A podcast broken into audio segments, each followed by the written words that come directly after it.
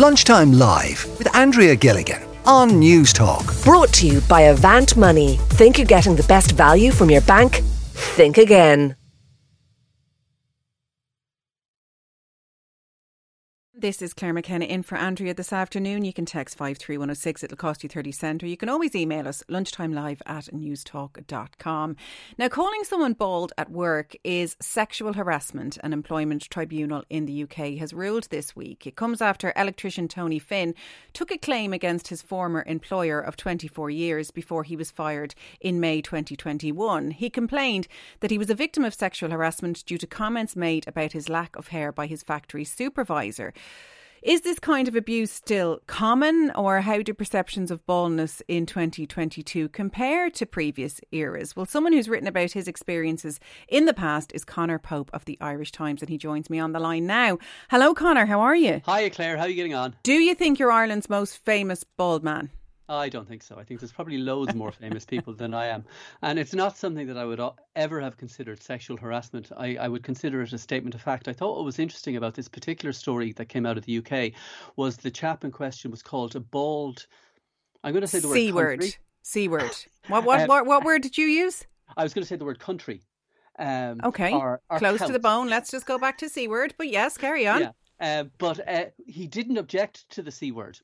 In his in his submission to the tribunal, he objected to the B word. He objected to being called bald, and he did perceive it to be a, a, a sexual discrimination, because obviously the, the vast majority of people who suffer from male pattern baldness, uh, as the name might suggest, are men.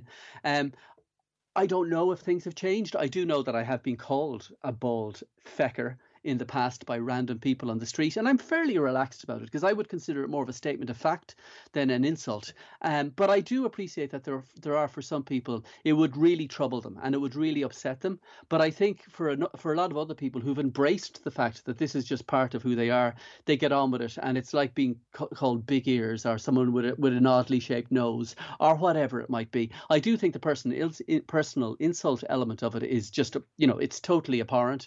Shouldn't happen. Should never happen in the workplace, but as I say, it's not something that would cause me undue concern. And it's interesting, as you say, because the tribunal was trying to assess whether it was an insult or sexual harassment, and you know, as I say, they came down to confirming that it's a mainly a male issue. Women can have alopecia, but it's male pattern baldness, so it's a, it's a male issue. But they compared it to calling out a the size of a woman's chest and how That's harassing correct. that would be in a work situation. And I would never have put the two side by side. No, neither would I. But I suppose their thinking is they're refer- this insult was referring to a person's physical attributes, whether they're men or women. And I, I, I guess their argument is that if you refer to somebody's physical attributes in a derogatory way, well, that's unacceptable in the mm. workplace. And of course it's unacceptable in the workplace. It's unacceptable on the street to refer to somebody's physical attributes in in a derogatory way. But the funny thing is that you do find some people who think it's perfectly acceptable to say, oh, hello, Kojak, or whatever it might be. Now, I guess they would be people of a certain generation, because only people of a certain generation would have a notion who Kojak is. Um, and I, but it, it has happened to me, and I just shrug it off. It's not the end of the world. Now, ha- having said that, when I was in my twenties and I started to confront the reality that maybe my thick, luscious locks wouldn't be with me for the rest of my life, it would have upset me at that point. But I think people, you know, and and I can understand how it can still upset some people, because it is something that, that can fuel anxiety, that can make people lose confidence and can really upset them and their lives. But for me, and for, from my perspective, I guess it's just it's something that I had to embrace, because I figured the alternative to embracing it was to be fighting this losing struggle for ten, twenty, thirty years. And I think it would have just led to untold hardship and heartache and expense, because there was no way I was going to go down the road of spending all of that absurd amount of money on treatments that might have prevented the hair loss. So I just said, feck it, I'm just going to shave it all off and it'll be grand. Yeah, it's funny. We spent a long time on the programme yesterday discussing a sports bra ad that pictured women's chests, and we were talking about how wrong in many aspects that this female body part has become sexualised. But uh, the fact is it has. So that's why I would have thought a comment about it was in some way considered sexual harassment. But as you say, to mention anyone's physical appearance It's just not acceptable in a work setup or otherwise, but it depends on how the other person feels about that physical attribute as to the amount of damage it's going to do. Like, you seem to have made peace with it and you're fine, but for somebody else it might be a real raw nerve that you're going to hit and have a have a real impact with. No, no, one hundred percent. And I mean, and even even sometimes you, you, you, you use the phrase "make peace with the fact." Like, it's like I'm not yeah, making peace yeah. with it. It's just like it, it's a it's, fact. It's who I am. It's a fact. And in the same way that I wouldn't make peace about the size of my ears or the size of my feet, you know, it's like it's not something that I lose any sleep over.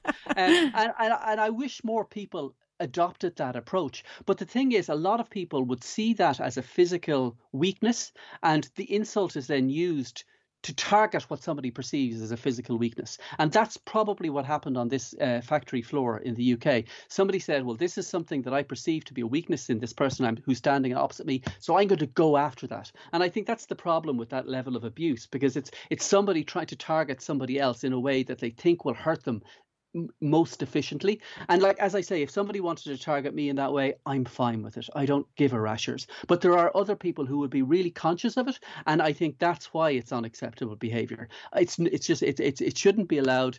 I agree. I wouldn't. I would never have characterized it as sexual harassment or or, or sexual discrimination or anything like that.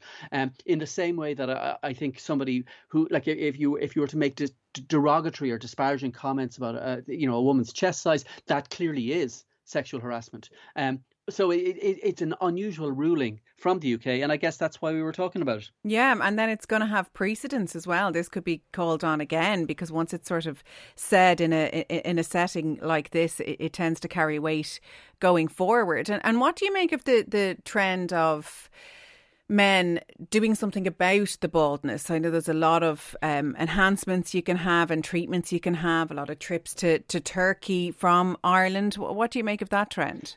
I wish they wouldn't, but I'm speaking for myself, because I think it's people who have a, a, a degree or a lack of confidence, and and they believe that this thing will bolster their confidence. And indeed, for some people, it might. But I think And and again, I'm speaking entirely personally. I think confidence comes from within. And I don't think it comes from getting a hair transplant or hair replacement therapies or medications or whatever it might be. And, and I think what, what, what, what sometimes happens is people are chasing that confidence that they think they should have. And they believe to themselves, if I only had hair, my life would be perfect, or my life would be better. And that's just simply not the case. But the thing is, there's a lot of cultural reasons for this. I mean, even going back to an episode of The Simpsons from twenty-five, thirty years ago, when Homer Simpson took a magical regrowth, uh, hair regrowth uh, therapy, and suddenly he had a fine Samson-like head of hair, and his life was immeasurably better as a result of it. And then, of course, it being Homer Simpson, everything fell apart, lost all his hair, his life fell apart again. And I think that's a, a kind of a whimsical approach to what happens when people lose their hair. But for other people, it's a very Very common thing. Well, Conor Pope of the Irish Times, thank you so much for coming on, and thank you for calling me out on that making peace comment. So I like that. I think that's really good. Thank you so much. Uh, we'd like to hear from you what you have to say. five three one oh six at a cost of thirty cents. You can email us lunchtime live at newstalk dot com.